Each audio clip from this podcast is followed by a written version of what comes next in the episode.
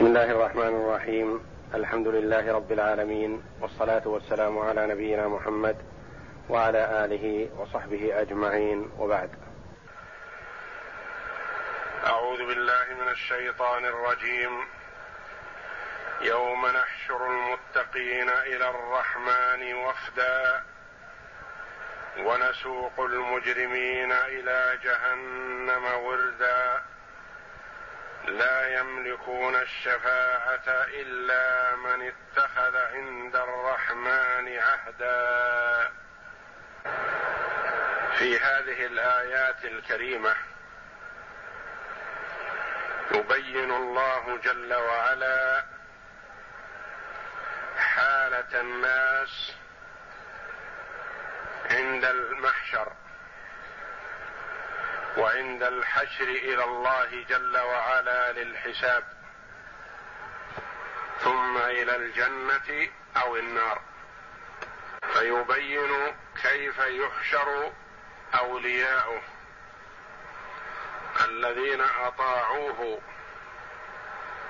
وعبدوه وأفردوه بالعبادة وحده لا شريك له. وأطاعوا رسله صلوات الله وسلامه عليهم أجمعين. وامتثلوا أوامرهم وانتهوا عما نهوهم عنه. وحال أعدائه الذين عصوه وعبدوا معه غيره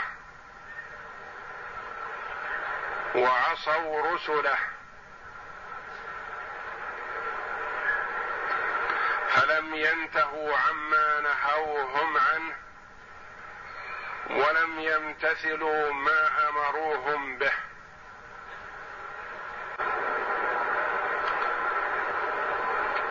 وبين جل وعلا أن هناك فرق شاسع بين الفريقين بين السعداء والأشقياء وأن هذا التفاوت الكبير هو مدار السعادة أو الشقاوة الحقيقية. لا حال الدنيا كما قال الله جل وعلا عنهم في الآيات السابقة. قال الذين كفروا للذين آمنوا أي الفريقين خير مقاما وأحسن نديا؟ قال الله جل وعلا سيظهر من هو خير مقاما وأحسن نديا يوم الحشر على الله جل وعلا. يقول جل وعلا يوم نحشر المتقين إلى الرحمن وفدا. يوم ظرف والعامل فيه فعل مقدر.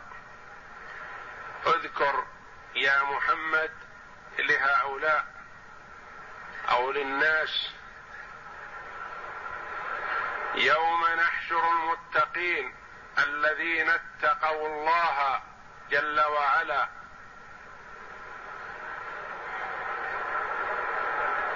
بامتثال الأوامر واجتناب النواهي. اتقوا المحارم اتقوا الشرك اتقوا سخط الله. جعلوا بينهم وبين ما يسخط الله وقاية.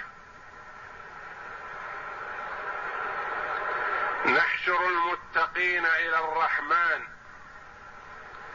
إلى الله جل وعلا إلى الرحيم بعباده وأوليائه. ولم يقل جل وعلا إلى الجبار أو إلى العزيز وإنما قال إلى الرحيم إشعار بالرحمة. وأنهم يفدون على الله جل وعلا الرحيم بهم.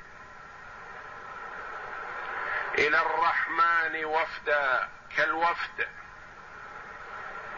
والوفد هم الجماعة من الوجهاء يفدون على الملك أو الخليفة أو ولي الأمر. يأتون على أحسن هيئة. يأتون بمظهر طيب ووجاهة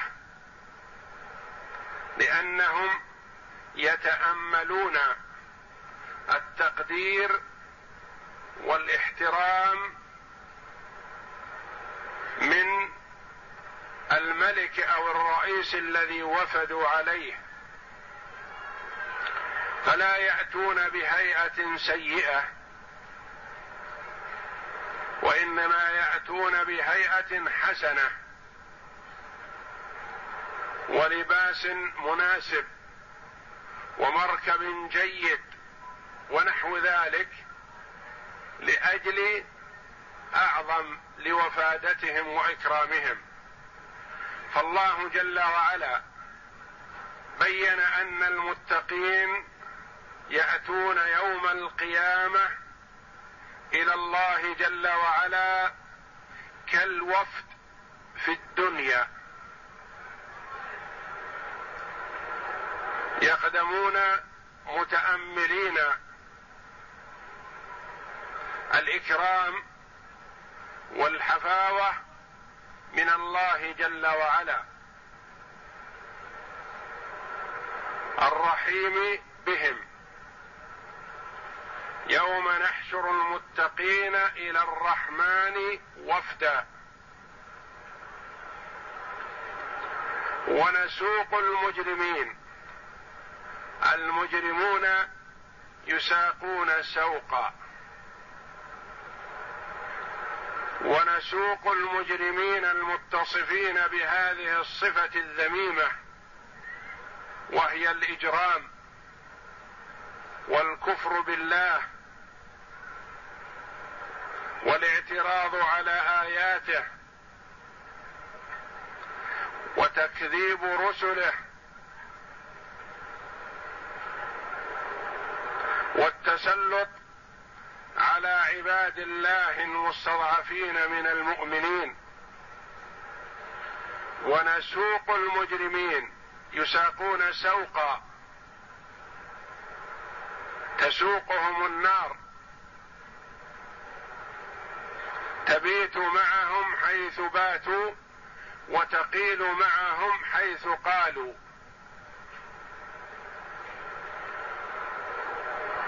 ونسوق المجرمين إلى جهنم.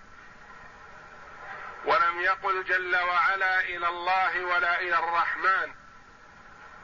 وإنما سوقهم إلى جهنم لأنها هي مآلهم. وهي مقامهم. قالوا أي الفريقين خير مقاما وأحسن نديا؟ فقال الله جل وعلا هنا الفرق. أي الفريقين؟ المؤمنون المتقون أم المجرمون؟ ونسوق المجرمين إلى جهنم وردا.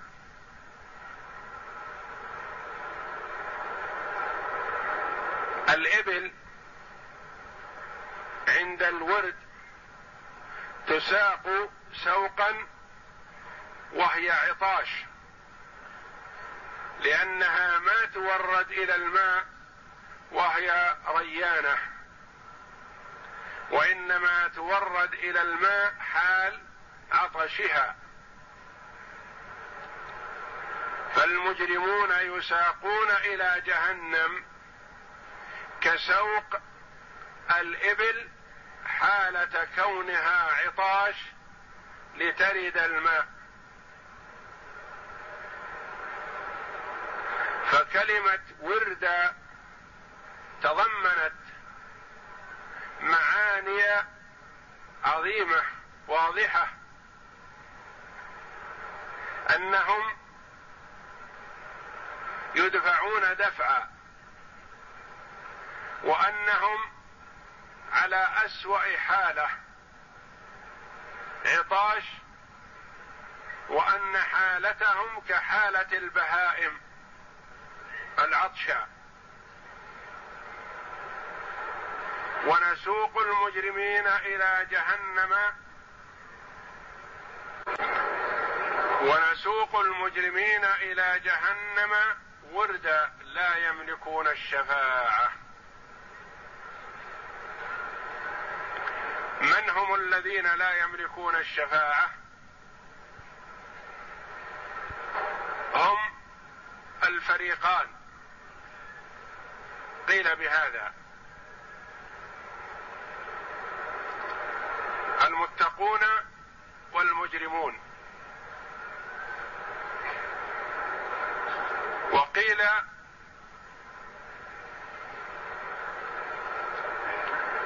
هم المجرمون. وقيل هم المتقون. والكل لا يملك من الشفاعة شيئا إلا أداة استثناء. إلا من اتخذ عند الرحمن عهدا. هؤلاء لهم نصيب من الشفاعة. يشفعون ويشفع فيهم.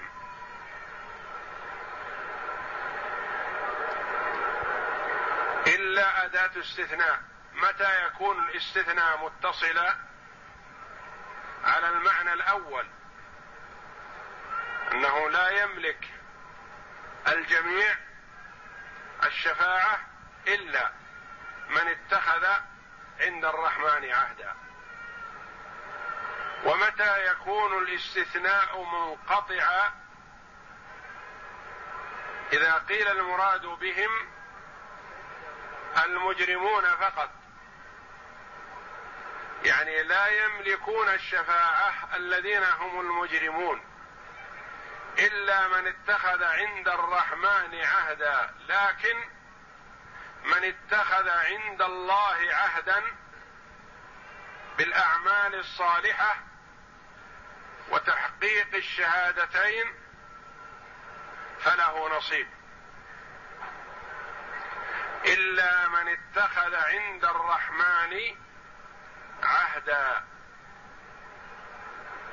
يقول الله جل وعلا ولا يشفعون إلا لمن ارتضى.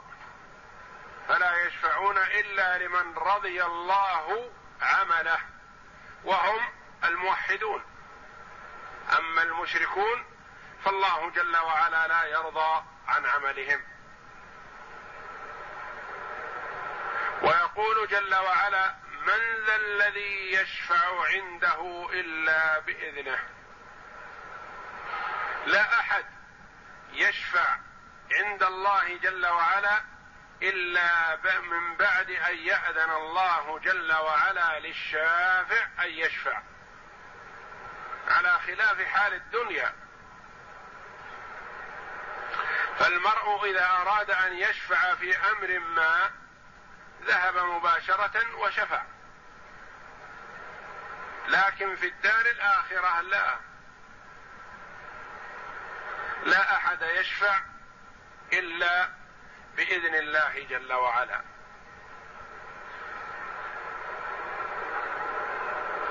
ولا أحد يشفع فيه إلا إذا كان موحدا. موحد واقع في شيء من المعاصي استحق بها النار فيأذن الله جل وعلا للشفعاء في أن يشفعوا فيه وفي أمثاله. إذا شرطان أساسيان للشفاعة. اولا إذنه جل وعلا للشافع أن يشفع. ثانيا رضاه جل وعلا عن المشفوع له. اذا فالمشركون لا نصيب لهم في الشفاعة. كما قال الله جل وعلا فما تنفعهم شفاعة الشافعين. لا يشفع فيهم الأنبياء ولا الرسل ولا الملائكة ولا العلماء ولا الأفراد.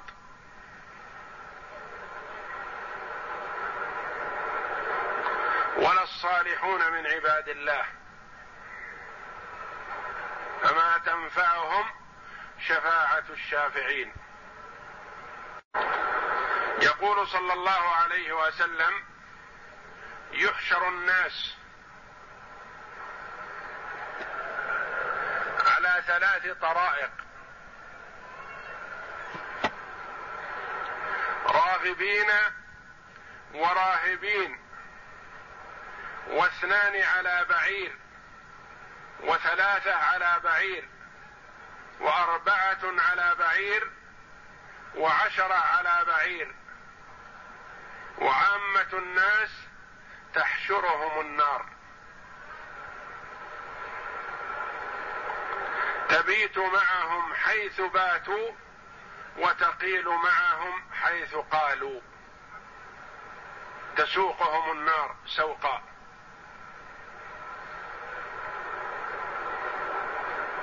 راغبين على نجائب. لا تبول ولا يحصل منها روث.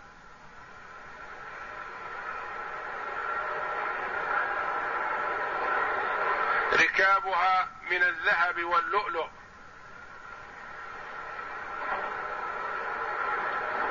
تسير بهم سيرا أحيانا وتطير بهم أحيانا. على أحسن هيئة.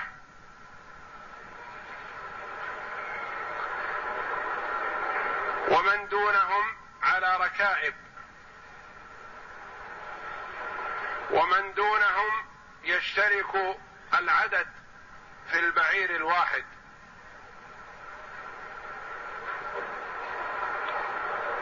والأشرار تسوقهم النار سوقا. قال الإمام ابن كثير رحمه الله فيما رواه عن عمرو بن قيس عن ابن مرزوق قال يحشر المتقي قال يوم نحشر المتقين إلى الرحمن وفدا. قال يستقبل المؤمن عند خروجه من قبره أحسن صورة رآها وأطيبها ريحا. فيقول من أنت؟ فيقول أما تعرفني؟ فيقول لا. إلا أن الله قد طيب ريحك وحسن وجهك. فيقول أنا عملك الصالح. وهكذا كنت في الدنيا حسن العمل طيبة فطالما ركبتك في الدنيا فهلم اركبني فيركبه فذلك قوله تعالى يوم نحشر المتقين إلى الرحمن وفدا. فهم يحشرون ركبانا.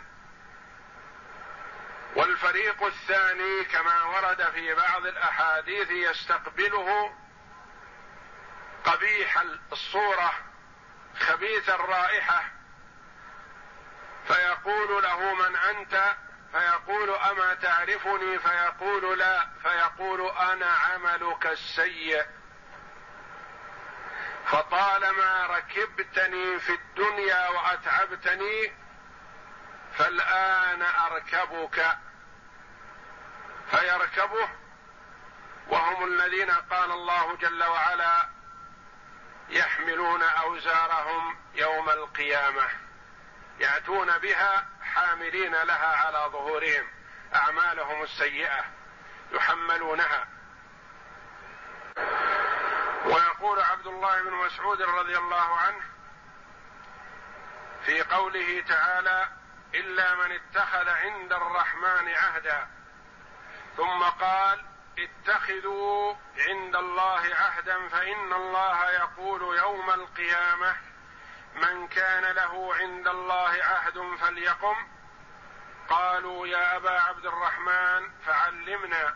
قال قولوا اللهم فاطر السماوات والأرض عالم الغيب والشهادة فإني أعهد إليك في هذه الحياة الدنيا أنك إن تكلني إلى عملي يقربني من الشر ويباعدني من الخير وإني لا أثق إلا برحمتك فاجعل لي عندك عهدا تؤديه إلي يوم القيامة إنك لا تخلف الميعاد.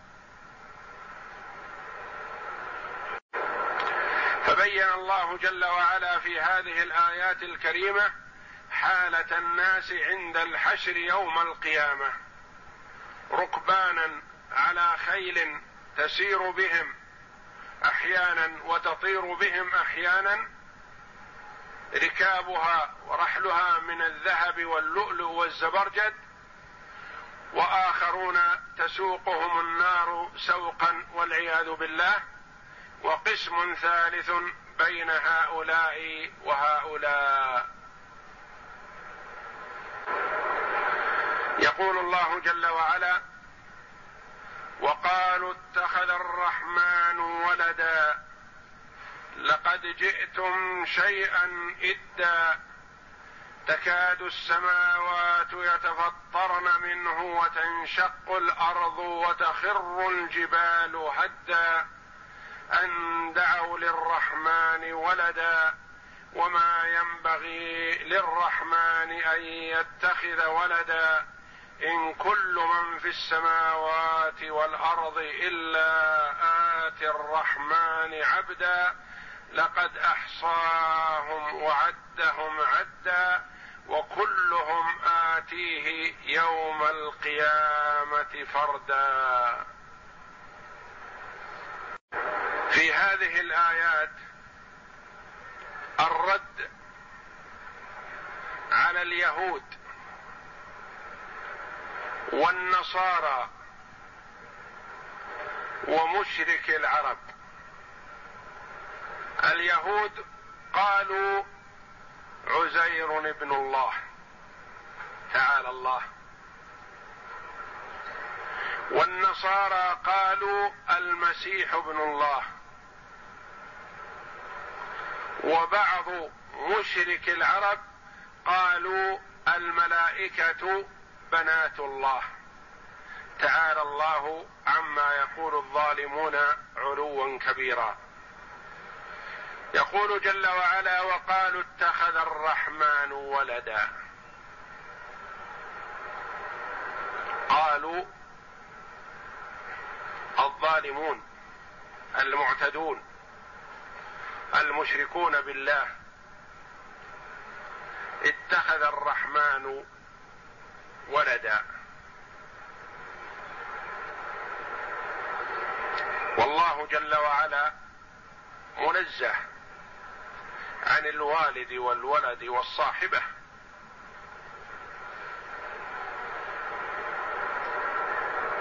فهو جل وعلا غني عن الولد. والولد يشبه أباه. والله جل وعلا لا مثيل له ولا شبيه له ولا كفء له ولا ند له.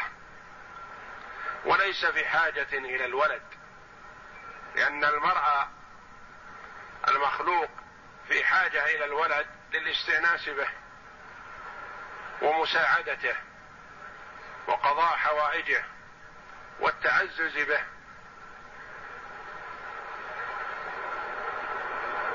وذكره بعد موته وأن يخلفه في من يخلف. وهكذا فهو في حاجة. والولد للمسلم نعمة. يذكره بعد مماته. فالولد الصالح ينفع أباه حيا أو ميتا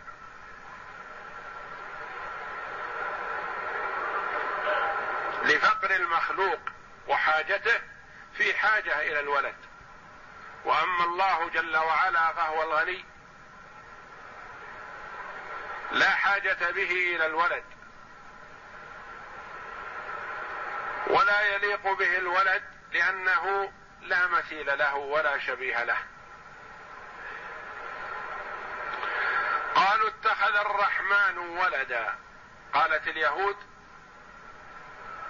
اتخذ الله عزيرا ابنا عزير ابن الله كما قال الله جل وعلا عنهم. وقالت النصارى المسيح ابن الله. وقال بعض مشرك العرب الملائكة بنات الله. تعالى الله. فرد الله جل وعلا عليهم بقوله لقد جئتم شيئا إدا شيئا عظيما شيئا فظيعا شيئا قبيحا. لا يليق بعاقل أن يقوله. العاقل يدرك بعقله أن الله جل وعلا لا ولد له. لقد جئتم شيئا إدا قلتم مقالة شنيعة مقالة عظيمة مقالة مستنكرة تستنكرها سائر المخلوقات.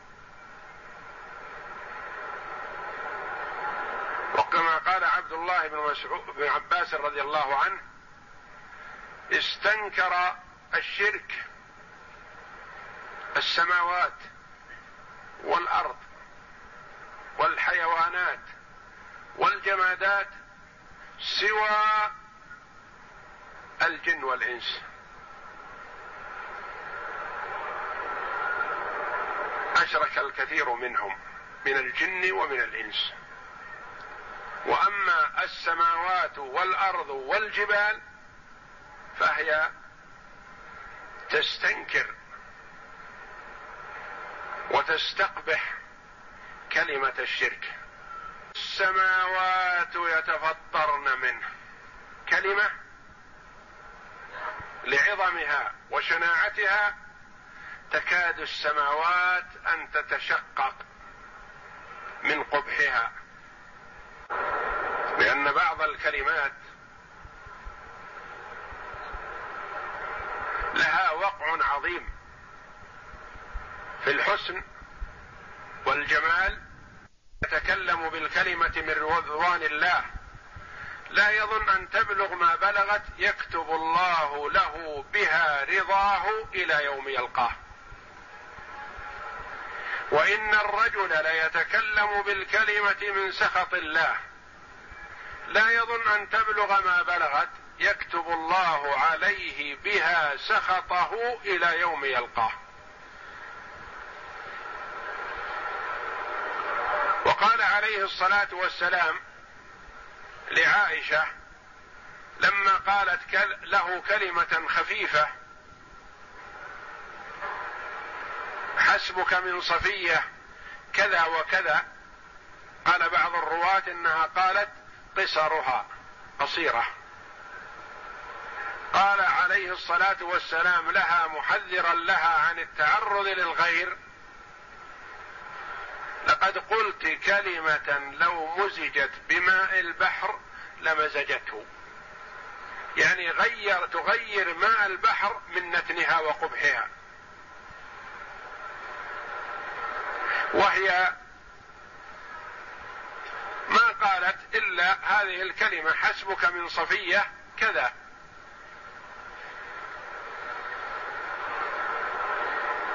ولكنها لما جاءت بها على سبيل التنقص لها قال لها الرسول صلى الله عليه وسلم محذرا هذا القول.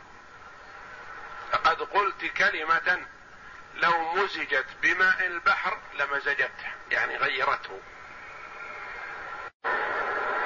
تكاد السماوات يتفطرن منه. تكاد السماوات تكاد ويكاد قراءتان.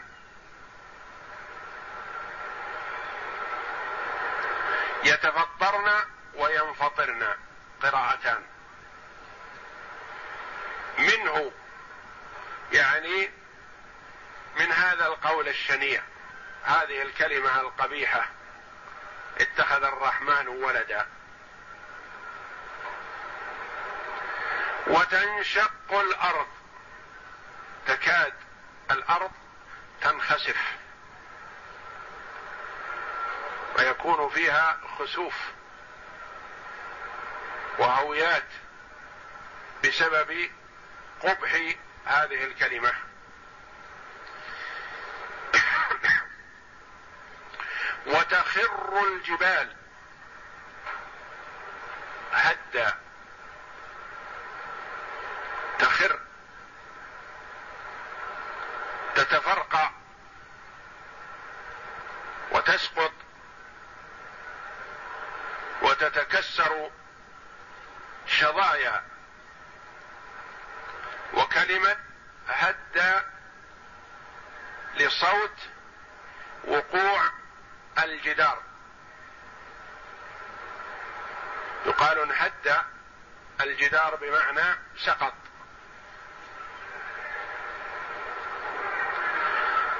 فالسماوات على عظمها ومتانتها والأرض على قوتها وصلابتها والجبال على متانتها وعظمها تتأثر وتنزعج وتكاد يحصل عندها هذا الشيء العظيم بسبب هذه الكلمة الشنيعة. قال بعض السلف الجبال ينادي بعضها بعضا باسمه فيقول هل مر عليك اليوم من يذكر الله؟ فإن كان قد مر عليه قال نعم ويستبشر بذلك. فقيل له كيف ذلك؟ فقال ألا تسمع الكلام الحسن وتسمع الكلام السيء.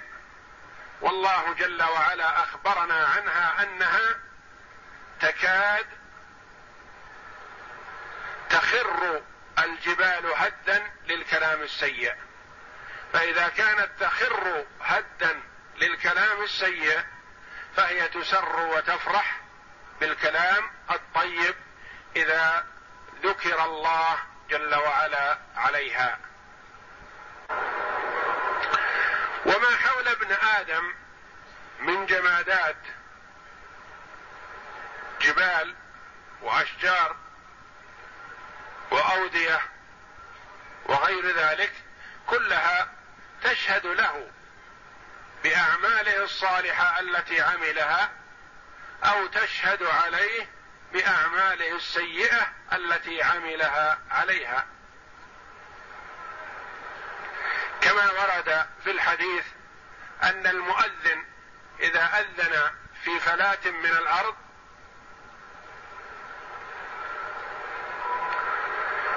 يشهد له كل من سمع صوته من الجمادات من الأشجار والأودية والحجارة وغير ذلك.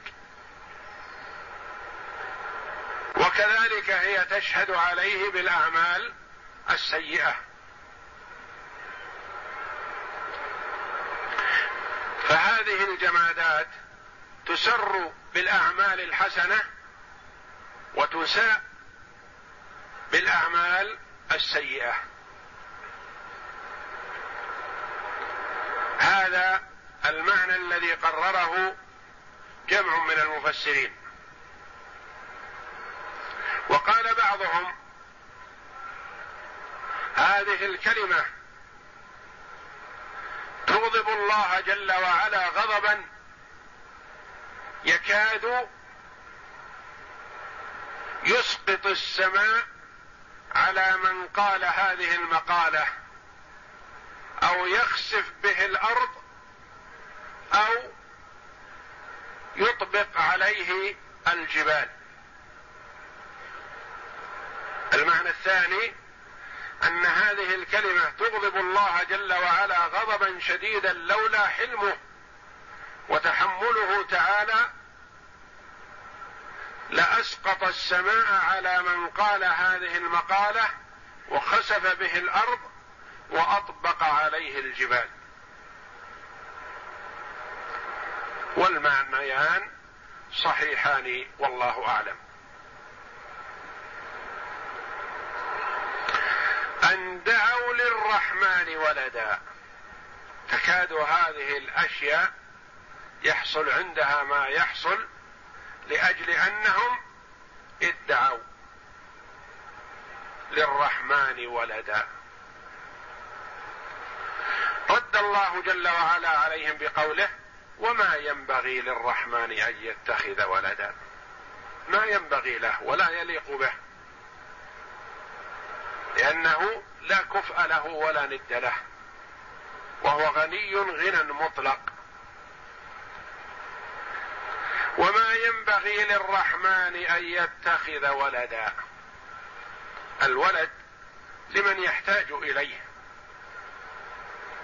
من المخلوقات ولبقاء النوع. والله جل وعلا هو الحي الدائم الذي لا يموت وله الغنى المطلق. وهو الوارث لجميع خلقه. فلا حاجة به إلى الولد ولا يليق به ذلك تعالى وتقدس. وما ينبغي للرحمن أن يتخذ ولدا إن كل من في السماوات والأرض إلا اتي الرحمن عبدا.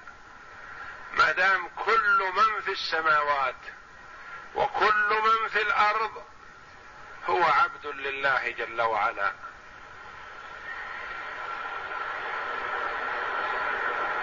مسخر على ما يريده الله جل وعلا.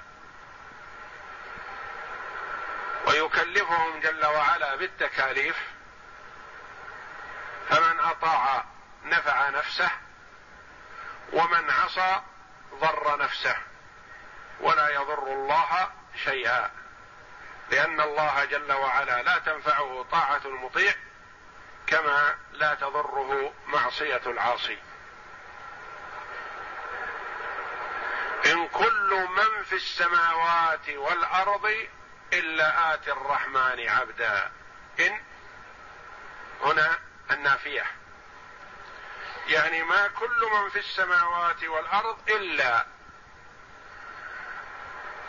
الرحمن عبدا. يعني كلهم عبيد لله جل وعلا. آتي بإثبات الياء وبحذفها مع الكسر آتي الرحمن عبدا قراءتان سبعيتان. لقد أحصاهم وعدهم عدا. لقد أحصى عباده. وأحاط بهم. لا تخفى عليه خافية من أمرهم. عدهم جل وعلا فردا فردا. فهو يعلم الموجودون يعلم جل وعلا عدد الموجودين وعدد من مات وعدد من سيولد إلى يوم القيامة. وعدد من يرد إلى المحشر يوم القيامة. بأعمالهم وما تكنه ضمائرهم. يعلم ذلك كله جل وعلا.